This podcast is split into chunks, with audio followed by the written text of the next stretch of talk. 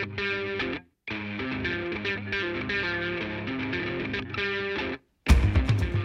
there. This is Story Story Late Night, the positively shameless black sheep of the Story Story Night family, where you hear bleep worthy stories on an unblushing theme, told live at the adults only Visual Arts Collective in Garden City, Idaho. I'm Artistic Director Jody Eichelberger. On this podcast, we encountered the Story Story stoplight and stopped for stories on the theme Red Light on June 26, 2018. During the slam, we randomly drew names from a race car, and they played in traffic with a five minute story. But before we get to the slam, we have a special guest story from artist Garth Claassen. Now it's time to take the brakes off. It's story time. Garth Claassen.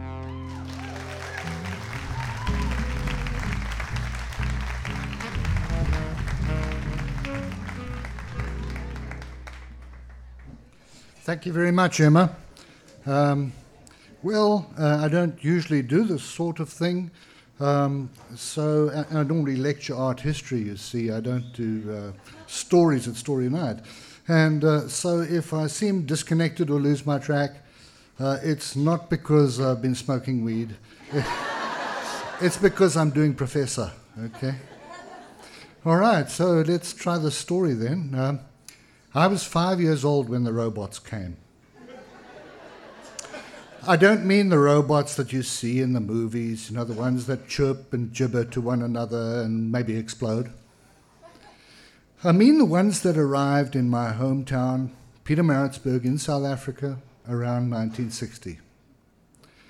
Uh, they made their way downtown and they stationed themselves uh, on busy intersections.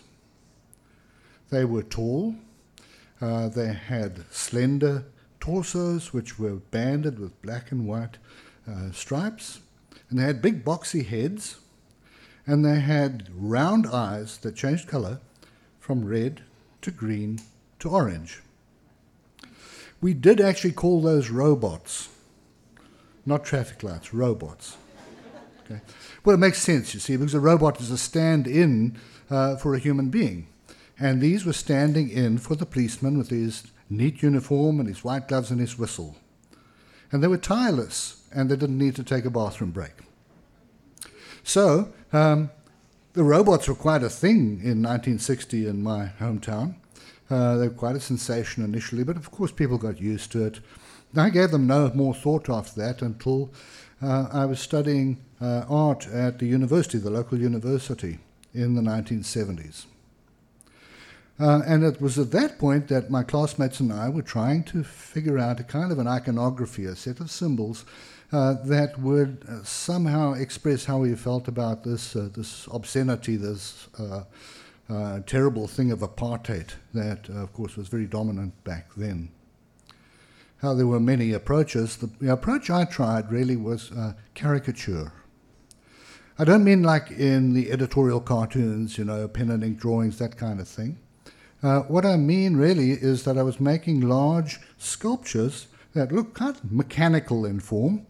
Uh, and these sculptures were intended to allude to the kind of mechanistic, sort of robotic sort of uh, behavior of these um, uh, white nationalist leaders in South Africa. Uh, in fact, some of the forms that I took, I would go out there and draw lots of machines and stuff. I even draw, drew traffic robots, and those were combined with other forms to make these, uh, these, these presences, these, uh, these effigies, if you will. And so, uh, in fact, I had a, series called Demagogues, and the demagogues uh, had, uh, in addition to their angular forms, they had metal plates that were positioned just about where their mouth, well, where their mouth would have been, uh, and the metal plates were serrated. Uh, so I wanted them to evoke both a microphone, as a demagogue would use, uh, and, and also teeth. Well, they were actually quite good sculptures. Um, I got good grades for them anyway. Um, but I, in retrospect, I think, well, okay, it's all very well if you're wanting to pillory these kind of uh, these horrible people, these these robotic sort of politicians. Uh, it's okay to focus on them. But of course, these politicians worked within a system, and the system was apartheid. And apartheid was extremely intrusive. It governed every aspect of one's life. Uh, for example, blacks and whites uh, were not allowed to marry nor to have sex with one another. Um, separate facilities were the rule, so separate schools, universities, swimming pools, pubs, hotels, all the way down to park benches. All of these were part of this kind of system of apartheid. And what that meant was that the white community, which was the minority community, was sort of encapsulated and cordoned off in this little bubble, this little right little, tight little, white little world, okay, which did not really allow them to kind of get a sense of what life was like for the vast majority of other South Africans uh, who were not white. And so it was at this point that I realized that key to apartheid was not only the physical boundaries that separated people, uh, but the psychological ones. If you could uh, remove, make people seem removed, distant, uh, as in the white community, that aided uh, the, the, their hold on power. It also blunted their ability to show empathy and compassion. And so that was really the origin of uh, the, uh, the, iconography in my later work, which, as you'll see if you look around the walls here, has lots of walls in it. Um, the wall for me was then a kind of a symbol that was both physical and also uh, psychological. So I was uh, you know, uh, when I was making these pieces, of course, I had no idea that I would find myself up on a stage speaking to you all, uh, telling you this unlikely story about robots and walls. Uh, so um, I began to think, you know, gosh, if I had known, what if I had known? Would my show have been any different? I think, yeah, you know, uh, the pictures would have been much, much bigger. They would have been huge, in fact. Um, and uh, they would have not only had walls, uh, they would have had uh, robots in them. Lots of robots. Uh, they would have been big, blustering orange robots uh, that would be changing their mind every five minutes. There would be servile green robots who were bowing and scraping and there would be angry, bristling red robots that would be herding weeping little robots into cages. Yeah, it would have been a fun, fucking fantastic show. Actually, there's a really good chance that it would be an awful show and a terrible idea. But it was fun to think about. Uh, and for a while, I toyed with the idea, only half seriously, that maybe what I could do is, you know, I live in Caldwell, maybe I could just grab my brushes and my paints, drive down here, sneak past Sam at the entrance there, and, and try and change my pictures into something more narratively convenient. well, my conscience is an inconvenience to me, and my conscience didn't give me the green light. Thank you. Richard Sain, everybody!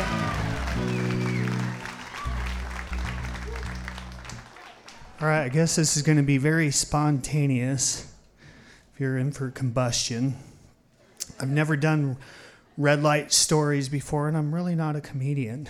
I just came in here from Maui and thought share a few red light stories or or fakes. I don't know, truth or faux.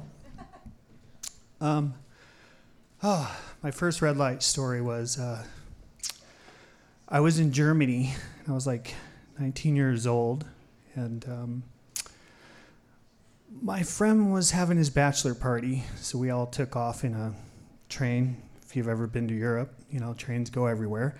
So we were living in a small town called Aschaffenburg, and we had off, headed off to Frankfurt.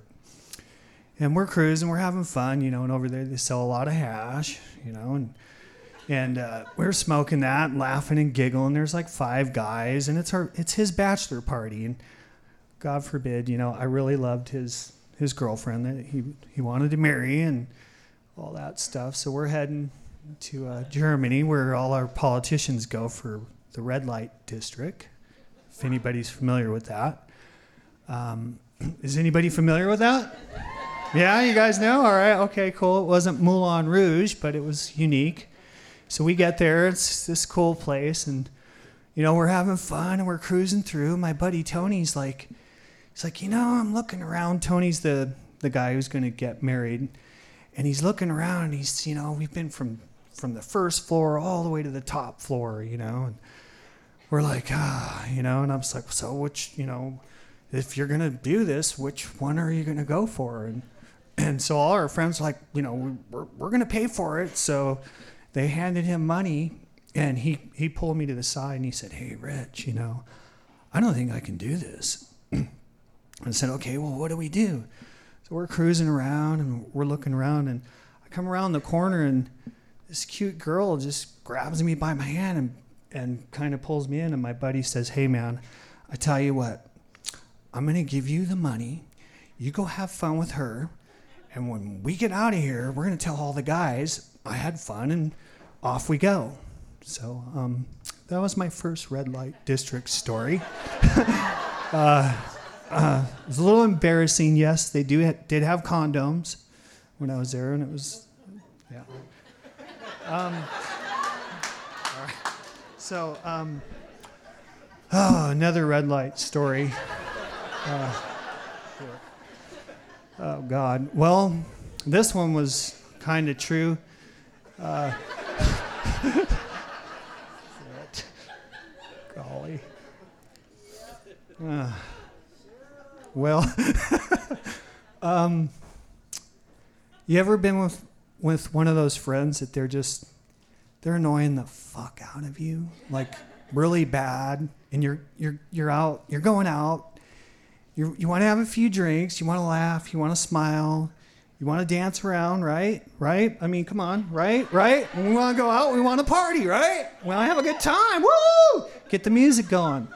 So I'm with this friend, and so are all my other friends, and this guy's like, all he wants to do is shoot pool and like drink beer. So we're like, okay, no big deal. We we let him go, and he does his thing, and we're having fun. We're doing ours, and next thing I know, it it's like we gotta go. My friend grabs me, and we're he's like, we gotta get out of here. And I was like, what's going on? He's like, I don't know. Mike's gotten some argument with some guy at the pool table, and, and we gotta go.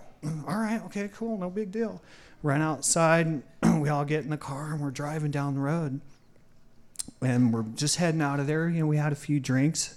I think we had about seven or eight. I shouldn't have been driving, but I was the only one that they said, you know, you're driving. So I was like, okay, all right, here we go.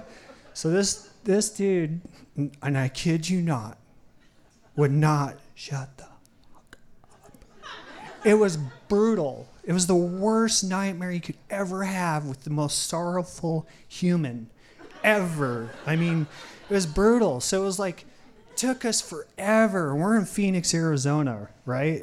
Hot desert, just, you know. And one of my dear friends, he's a he's this poet and artist and very classy guy. His uh you know, his level of patience was livid. And I saw him in the rearview mirror and I was looking back at him and I'd never seen him tapping and like pacing in that seat before in my life. And he's like, if something doesn't change, I'm to lose it. So here I start speeding up. I'm just, I can't take it anymore. I step on it. We're in this little red Geo with a white top. You know those Geo cars? They don't get they don't they don't get much gas. You know they don't give you much acceleration. But I gunned it, and I turned around and I looked at this guy. I looked at him. I looked. I I'm looking at him, and I got that thing floored, right? And I turn and I look, and the light in front of me is redder than red. It is bright red, right?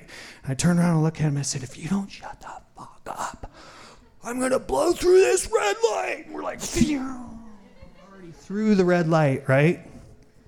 End of the story was we had a white ghost for the rest of the night. That guy never said a word again. we blew through about I slipped between two cars perfectly without a scratch on us. So, anyhow, that's my other red light story. Becca, just Becca. I love it. Getting comfy, getting comfy. Cheryl Martin. Why do I remember her name? Because I was 12 years old and something was going to happen to my body, but I didn't know it. But she did. So, Cheryl Martin and I grew up on the naval base. We grew up in Oakland, Oakland Naval Base. And my father was a lieutenant commander in the Navy. And uh, see, I'm getting nervous now. So, I lived on one side of the base, and she lived on the other side of the base. And Cheryl Martin would come over to my house and play. And uh, we had a little bit of discovery about our bodies together. I do recall one time being in the bathroom and her um, daring me to show her my parts, which I did. and then I recall my mom banging on the bathroom door, going, What are you doing in there? And then I remember her saying, It smells like vagina. so Cheryl Martin would come to my house and we would have these playtimes. And there was one day where Cheryl and I were to play at my house on one side of the Navy base. And we were to walk over the hill past the hospital that had the giant shining red light on top because you don't want planes to hit it. The red light. Of course, we didn't stop. Red light didn't mean stop in that time. So there was a day where we were to walk over to her house after we played together because her mom wanted to. I, I, in my mind, I think it was like she wanted to either have us there for dinner or for lunch or something like that. So either way, we knew we needed to trek from my house to her house, and we knew we needed to pass the hospital. So on the journey from my house to her house were a couple of hills. So it's the Oakland Hills I lived in. And so we trek down a hill, and we trek up a hill, and we trek down a hill. Um, and we trek up this one hill, and at this hill, we'd face the hospital. So I'm like 12 years old, and like, this is just a hospital. Like, pfft, it's a hospital, it's a building, you know, there's windows. I don't see that there's people in there, you know, like, to me, it's just a building. So we trek over this hospital, and we get, we trek past the hospital, and we trek over this hill. And Cheryl Martin dares me. She dares me to show my vagina to the hospital. So I do. But I do it this way. And she dares me to spread my butt. So I do. So I dare her, show your boobs. And she's like 14. She doesn't have boobs, but she does. So she dares me to take my clothes off. So I do. I dare her to take hers off. So she does. I dare her to look at my vagina really close. And she dares me. I did it. It's just a hospital. We're just on top of this hill. Nobody can see us.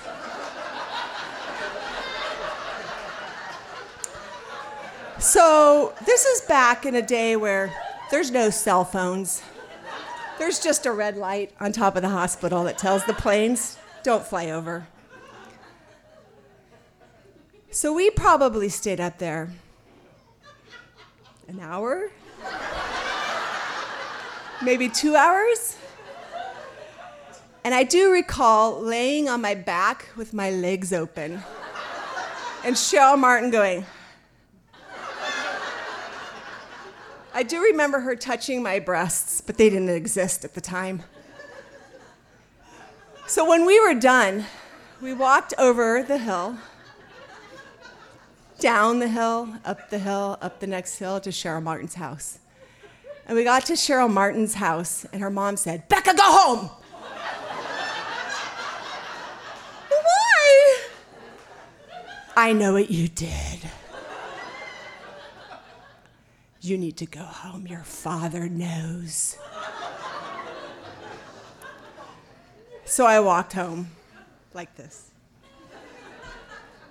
Past the barracks, down the hill, Well, it turns out my father got home that evening and he says to me, I saw you. And the whole unit saw you. So, my father, who was a lieutenant commander in the Navy, was an occupational therapist, and he actually ran an entire unit on the hospital. So, he was in charge of one entire floor. The floor that he was in charge of was the floor that overlooked this hill. The reason that he saw me was because he saw all his patients lined up against the windows. And he asked, What's going on? So he walked up and he looked out and he said, That's my daughter. So he called Cheryl Martin's mom and said, The girls are on the hill. And that's how she found out. My father said to me when, he, when I got home, he said, I think you have enough shame. We're good.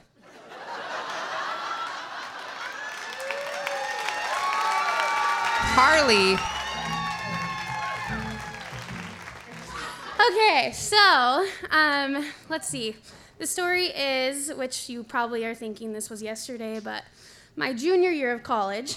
Um, and I lived um, in an off campus, well, not off campus, I guess kind of off campus, but walking, biking distance house. And um, oh, I know, it's like, it's just the shaking. Anyway, so I was meeting a, a friend in my program at the library to study, and we, sorry, we, we uh, um, so we were meeting at the library, and I was thinking, oh, like it was it was in the afternoon, and it was um, in May, so it was hot, and so I wanted a smoothie, and I thought it'd be really rude to show up with a smoothie for myself and not one for her, and so I went to Tree City and grabbed his two smoothies, and was meeting her at the library. So um, I normally you would bike just because I'm a last minute person, so walking you have to kind of plan a little bit more for. And I never really planned for that, so I needed to be the, on campus quick, and so bike was quicker. And so same with the smoothies, like yeah, I don't have time to get there now, so I need to bike with two smoothies. So, um, so I had the two smoothies, and I mean, I'm I'm actually a decent biker. I don't know. I don't know what skills that inquires, but I have them, I think. So, so I'm no no question in my mind that this is gonna be a problem.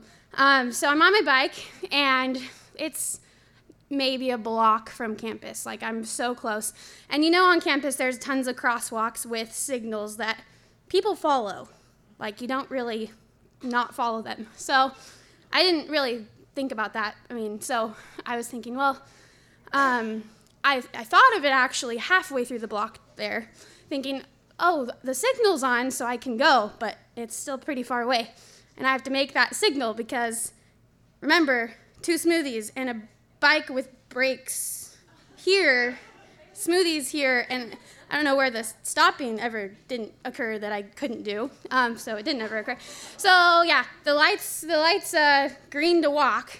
Um, but you know, as you can probably picture, it doesn't stay that way. And by the time I get to it, it's not green, it's red to walk or bike. And so in this like probably five seconds, I went through a lot of emotion. Like I can do this, I can do this. Uh, I'm gonna stop.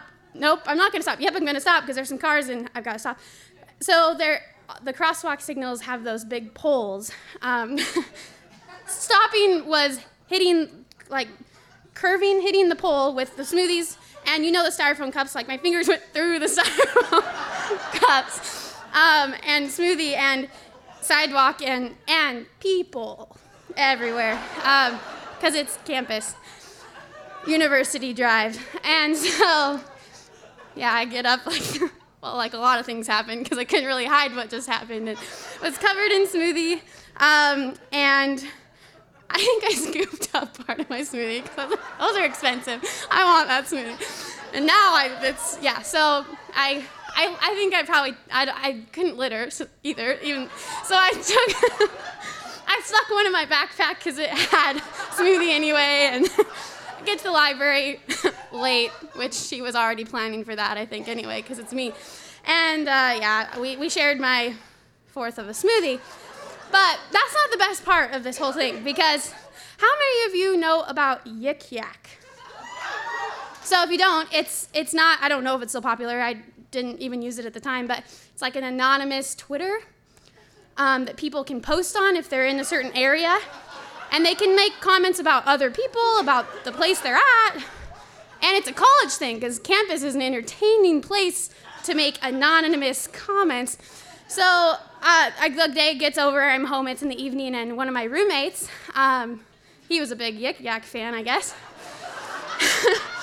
he was on Yik Yak and um, was just, you know, we're all sitting around, he just reads funny ones out loud.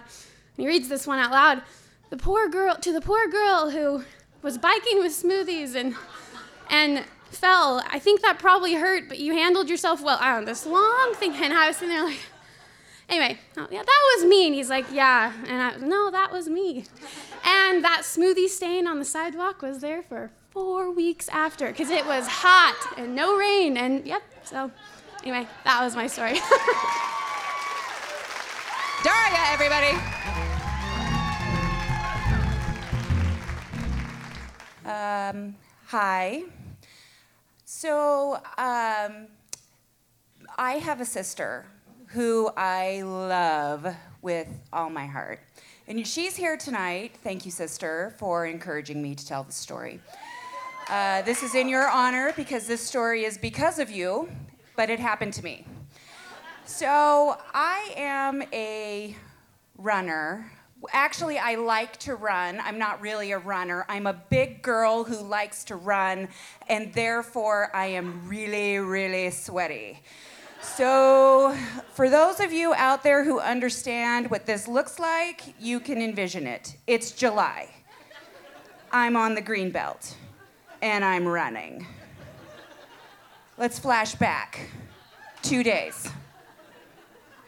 My beautiful sister is at the dermatologist because we're fair haired, strong Polish women, which means we're at risk for melanoma. So my sister is at the dermatologist, and she is a triathlete because we are strong. Did I mention that? And they're having a conversation, she and the dermatologist, who, side note, is supposed to be old, white, and unattractive. However, this one is young, looks like a surfer, has dark hair, and his name is Alex.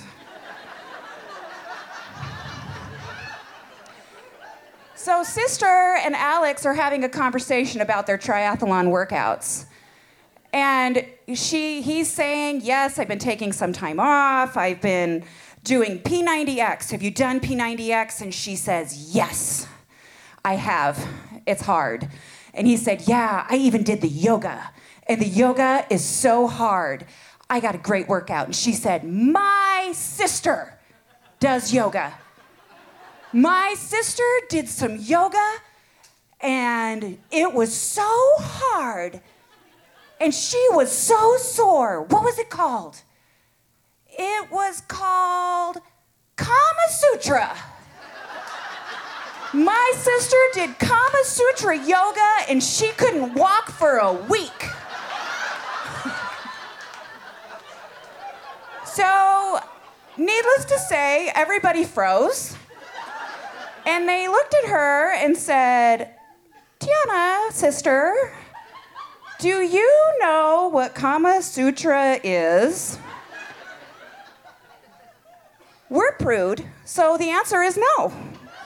No, we don't. And she said, Obviously not, if you're all staring at me like I'm crazy. And he said, Well, this is the lovely Alec, right? He said, Well, that's Indian sex poses. And she goes, Oh, God. No, no, that is not what I meant. And starts laughing hysterically, calls me on the phone. You're never gonna believe what I just did to you. My appointment, now here we are with me running on the green belt in July, two days later. Phone call. Dara, did you know your appointment at the dermatologist is in 10 minutes? Uh, no. I'll be right there. So I speed work back to the car, get in the car, drive to the dermatologist office. I am sweaty. I get inside, I sit down, I say, I am so sorry I'm late, but I am here. So they say, Great, we'll check you in, have a seat. So I can't really sit on the chair because, by the way, I'm sweaty. So I sit, I get up, full body print on the chair. Full butt print, back print, I'm all there. Come on back. Great, thank you. So I make it back to the office. Here is your paper gown. Please put it on. Okay. So I put the paper gown on, and guess what? It sticks. And you, I don't know if there are runners in the audience or not, but if you are, you understand you don't have anything on under your running clothes. So I am naked with the paper gown. So what do I do? I'm waiting. I'm hot. I'm dripping, sweaty. So I find a magazine and a vent. And I stand in front of the vent. And I kind of just dry out a little. Just a little ventilation to the system. Right? And it's feeling okay. I think I'm not dripping. And in walks Alex. Hi.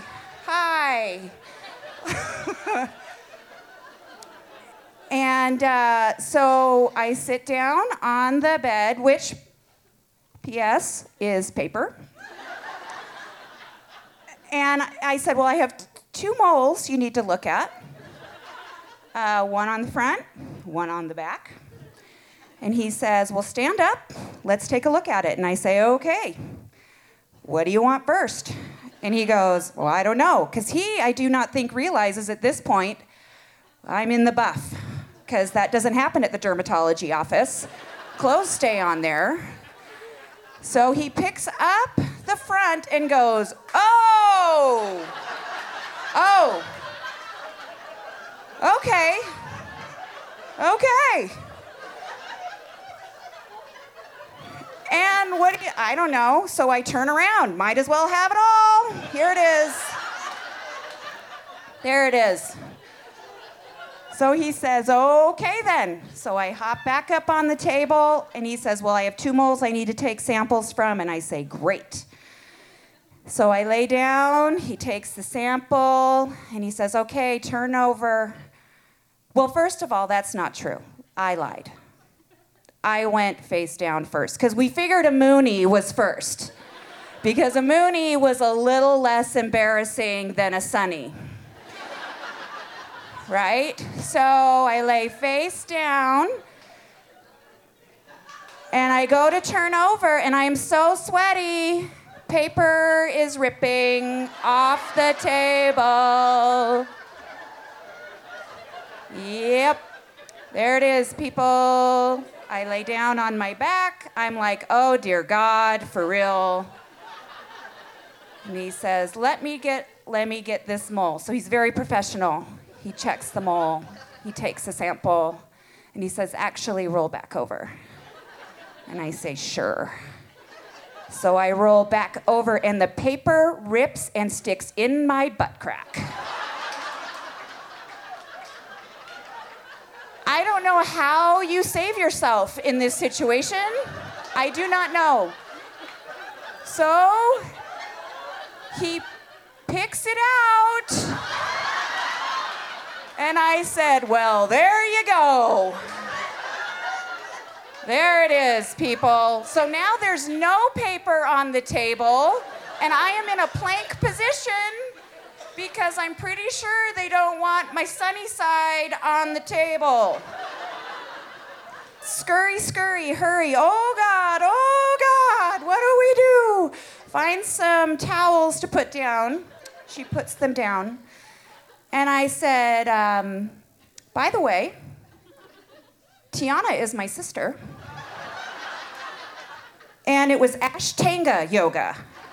It was Ashtanga, not Kama Sutra. Thank you, everybody.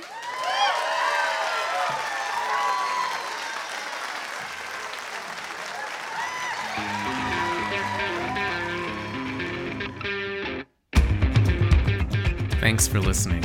Story Story Late Night is brought to you by our story party Amy Moran, Karis Kimball, Anna Mae Schaefer, Karen Moore, Nicholas Warden, and me, Jody Eichelberger. Thank you to our season sponsor, Over 19 Adult Shop, and the Red Light Show sponsor, Sue Dahlgren of Group 1 Sotheby's International Realty in Boise. The Story Story Late Night theme song is by Ned Evett, with podcast production by Stephen Baldessari, featuring live music from Thomas Paul and Friends. Support this story program, find upcoming shows, and stay tuned at www.storystorynight.org or on SoundCloud, Facebook, and YouTube at Story Story Night.